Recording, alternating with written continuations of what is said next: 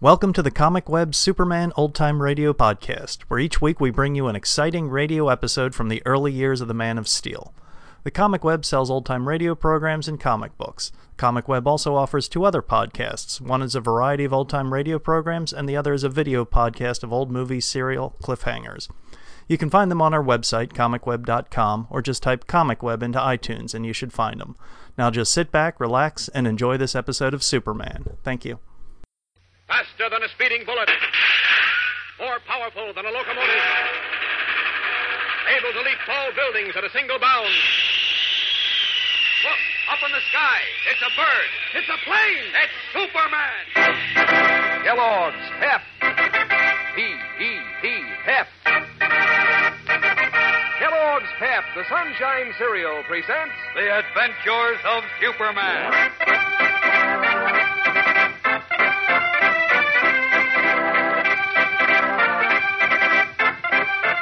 Today, Clark Kent and editor Perry White are shocked to learn that Jim Olson, caught up in a seemingly inescapable web of circumstantial evidence, appears hopelessly doomed to serve a term as a felon. Hello there, gang. This is your pal, Dan McCullough.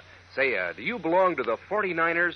I mean, uh, are you in on the fun of collecting the 49 different top notch prizes from packages of Kellogg's Pep? Well, if not, hop to it, gang. You'll find a prize in every package of Pep, the Sunshine Cereal. And there are three different kinds of prizes you may find there.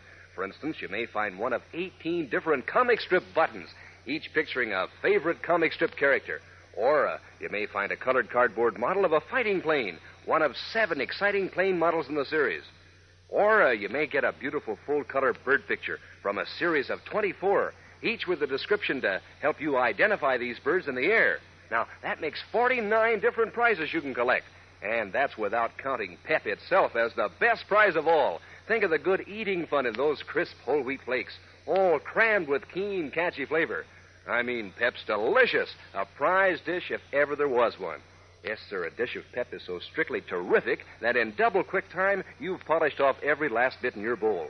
So uh, speak to Mom about it today. Ask her to get you a supply of Kellogg's Pep and make sure you look for the prize inside your package. And now, the adventures of Superman. After rescuing Batman, Robin, and Robin's grandfather at sea and rounding up the men responsible for his friend's plight, Superman, in his guise of reporter Clark Kent, returned to the Daily Planet, where he received startling news. Burning up the telephone wire from Metropolis Police Headquarters, editor Perry White told Kent. Jim Olson has been arrested, and it looks as if he'll go to jail for five years. Hurry down here. In response to the urgent summons, Kent hurried to police headquarters, where we find him now in Inspector Henderson's office with the blunt chinned inspector and Perry White. The gray haired editor is literally beside himself. Listen.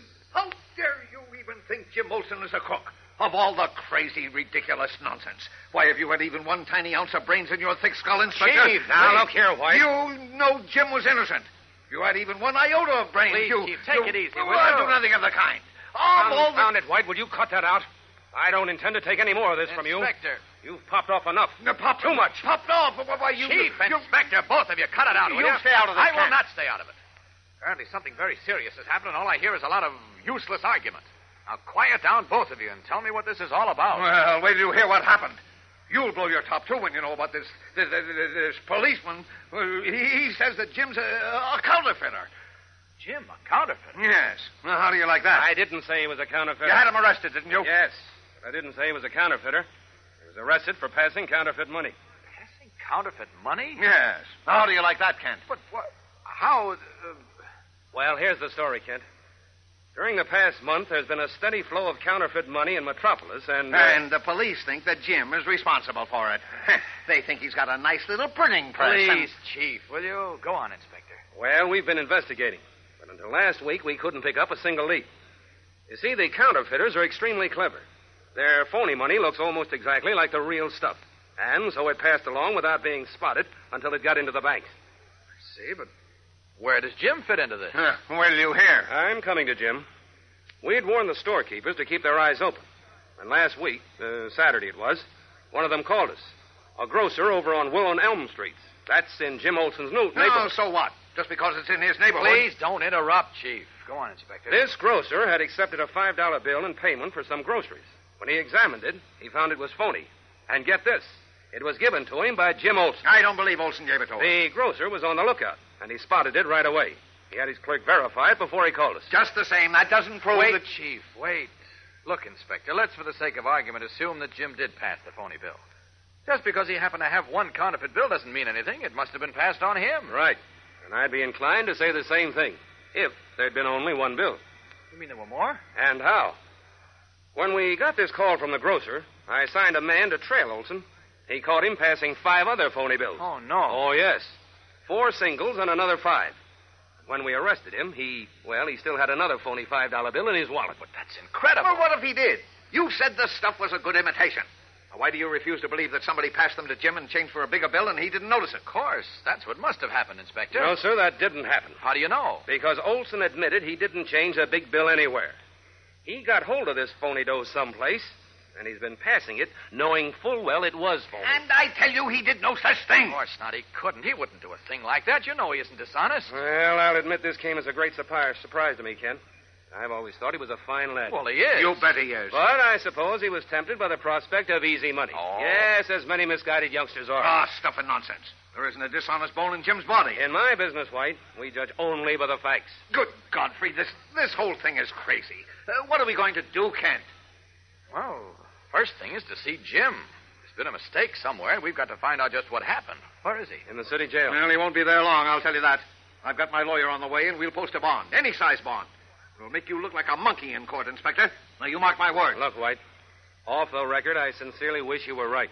Believe me, I do. But I doubt it. Well, you'll see. All right, we've wasted enough time, Chief. Come on, let's go have a talk with Jim.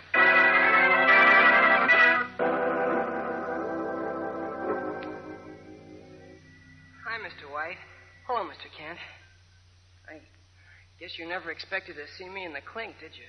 Frankly, no, Jim, but I'm sure it's all a mistake. Why, of course it is. And don't worry, boy. My lawyer's on the way down here now, and he'll have you out of here in no time. Gee, thanks, Mr. White. Oh, look, did Miss Lane take my mother home? Yes. Now, don't worry about her. She's fine. Poor Mom, she took it pretty hard. I don't know what'll happen to her when, when my trial comes up. Easy now, Jim. We're going to clear this up without a trial, so stop worrying. You've got to help us. Me? Well, how can I help? You've got to tell us just exactly how that counterfeit money came into your possession. I, I don't know. Of course he doesn't, Kent. If he knew, he wouldn't be in jail. Look, Jim, you told Inspector Henderson that since last Saturday, when you handed out the first counterfeit note, you hadn't changed any large bills. Is that right? Yeah, that's right. I guess. You guess. Oh, no, no, I I mean, that's right. Uh huh. Now, you cashed your salary check at the bank Saturday morning. That's right. You remember how much money you had with you at the time, before you cashed the check, I mean? Oh, just a little silver. You see, I give my mother my salary. I just keep out enough for bus fare and lunches. So by the time payday comes around, I'm always broke. See? Now try to remember. Where did you go after you left the bank? I I went back up to the office and finished the story I was working on. Then I went Mm-hmm. home, How did you go home? the way I always do, by bus. Did you change a big bill on the bus? No, I still had a little change in my pocket. I, I gave the driver a dime. I seen you went straight home. Sure. Well, that is. No, not exactly. I stopped off at Schmidt's grocery first to pick up Mom's order and pay the bill. And that's when you passed the first counterfeit bill? So they tell me. Hmm. Well, then there's only one explanation. Banks don't hand out counterfeit money. So the storekeeper made a mistake. It wasn't you who gave him the bad bill. I wouldn't know. How about the four other storekeepers, Chief? They couldn't all be mistaken. Besides, Henderson's man checked on the bills Jim passed as soon as he left the stores. Mm, That's right, I forgot that. Then how? Just a minute. Jim, when you got home from the grocery, did you give your mother the rest of your salary as usual? Sure. Well, no, not all of it. No? Well, She told me to keep ten dollars and pay some bills around the neighborhood. What were they? the cleaner and the dairy and somebody else. Oh yeah, the drugstore. Cleaner, the dairy, the drugstore. That's where the other counterfeit bills were passed? Uh huh. But I didn't know they were phony, Mister Kent. Honest, I didn't. Oh, of course you did. All right, we know that, Jim, and we're going to prove it, too. Now, look, barring the chance that you did get counterfeit money from the bank, it's one chance in a million. You must have gotten the money from somebody else, someone you made change for. Now, can but you I recall? didn't, Mister Kent. You must have. Go on, think hard now. How about when you went back to the office from the bank? Did you change a bill for anybody? On the way or, or in the office, maybe? I, No. Sure? Uh, sure. I mean, I didn't. You're lying, Jim. No. No, wait a minute, No. Chance. I say you're lying, Jim. You're lying to cover something or somebody. You know where you got that counterfeit money, but you don't want to tell us.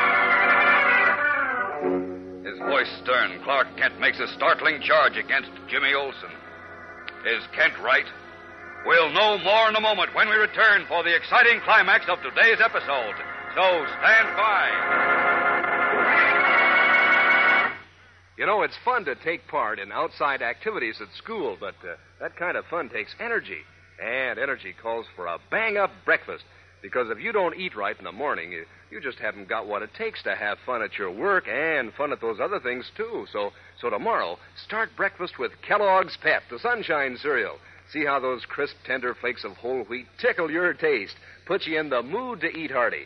Take in that sunny, catchy pep flavor, all golden toasted. Why, you'll say Pep's one prize dish because there are 49 different prizes you can get in packages of Pep, one in every single package. For instance, you can collect seven exciting colored cardboard models of fighting planes, easy and fun to assemble. And you can collect a great new series of 24 bird pictures, each with a description on the back, so that you can spot these birds forwards and backwards. And then there are those 18 bright colored comic buttons, each with a famous comic strip character to pin on your beanie cap or your jacket. So get busy collecting these wonderful prizes. Ask Mom to get a package of Kellogg's Pep first thing tomorrow. In Jimmy Olsen's cell in the city jail, Clark Kent, who has been quizzing the boy, has just said to the white faced cub reporter, You're lying, Jim. You know where you got the counterfeit money, but you don't want to tell us. No, I. You're out of your mind, Kent. You don't know what you're saying. Oh, yes, I do, Chief. But, but you're accusing Jim of being a, a criminal. No, no. No, I'm accusing him of knowing who gave him the counterfeit money. Somebody he's covering up for. Am I right, Jim? Well? Well, answer him, Jim. Tell him he's wrong. Well, why don't you answer? I. I. You what? Good Godfrey. Don't tell me that Kent's right. Yes, sir. He is. Oh, Bless my soul. Who gave you the money, Jim? I. I can't tell you. You've got to tell us. I can't. I can't. All I can say is it, it's not what you think. I'm not really a crook, but But what? I. I can't say anymore. I I don't understand this, Jim. Why Now, look, Jim. You're covering up for someone, or you're afraid of someone. I don't know which. But you've got to tell us everything. If you don't, we can't help you. And the penalty for doing what you did is five years in the federal I penitentiary. can't help it, Mr. Kent. I. I can't tell you. You've got to. I can't, I tell you. I can't. Go away, please. Go away. his thin shoulders bent, Jimmy Olsen sobs, refusing to say more, while Clark Kent looks on frowningly, and Perry White shakes his gray head incredulously. What is Jimmy hiding? Is Clark Kent right? And is the young reporter in deadly fear of someone? Someone for whom he is covering up? Jimmy faces a prison sentence of five years. So you can be sure that Clark Kent, who is Superman, will not rest until he uncovers all the facts of this baffling situation. But Kent faces a deep mystery, as he and you will find out tomorrow. So be sure to be with us then. Tune in tomorrow, same time, same station. And remember, for breakfast, it's Kellogg's Pep. For excitement, the adventures of Superman. Superman is a copyrighted feature appearing in Superman DC comic magazines and is brought to you Monday through Friday at this same time by Kellogg's Pep, the Sunshine Cereal. When you think of toasty words like crisp, crunchy, crinkly, why, you just naturally go right on to crumbles, Kellogg's Crumbles. So toasty and sweet and mellow rich on a frosty morning. What a dish for breakfast. The only cereal in the whole wide world made in those little crinkly shreds of good whole wheat. And you know about whole wheat, don't you? You know it's good for you. So get your wholesome whole wheat in crisp, crunchy, crinkly crumbles, Kellogg's Crumbles. And be sure to be with us tomorrow for the thrilling adventures of Superman. This is the Mutual Broadcasting System.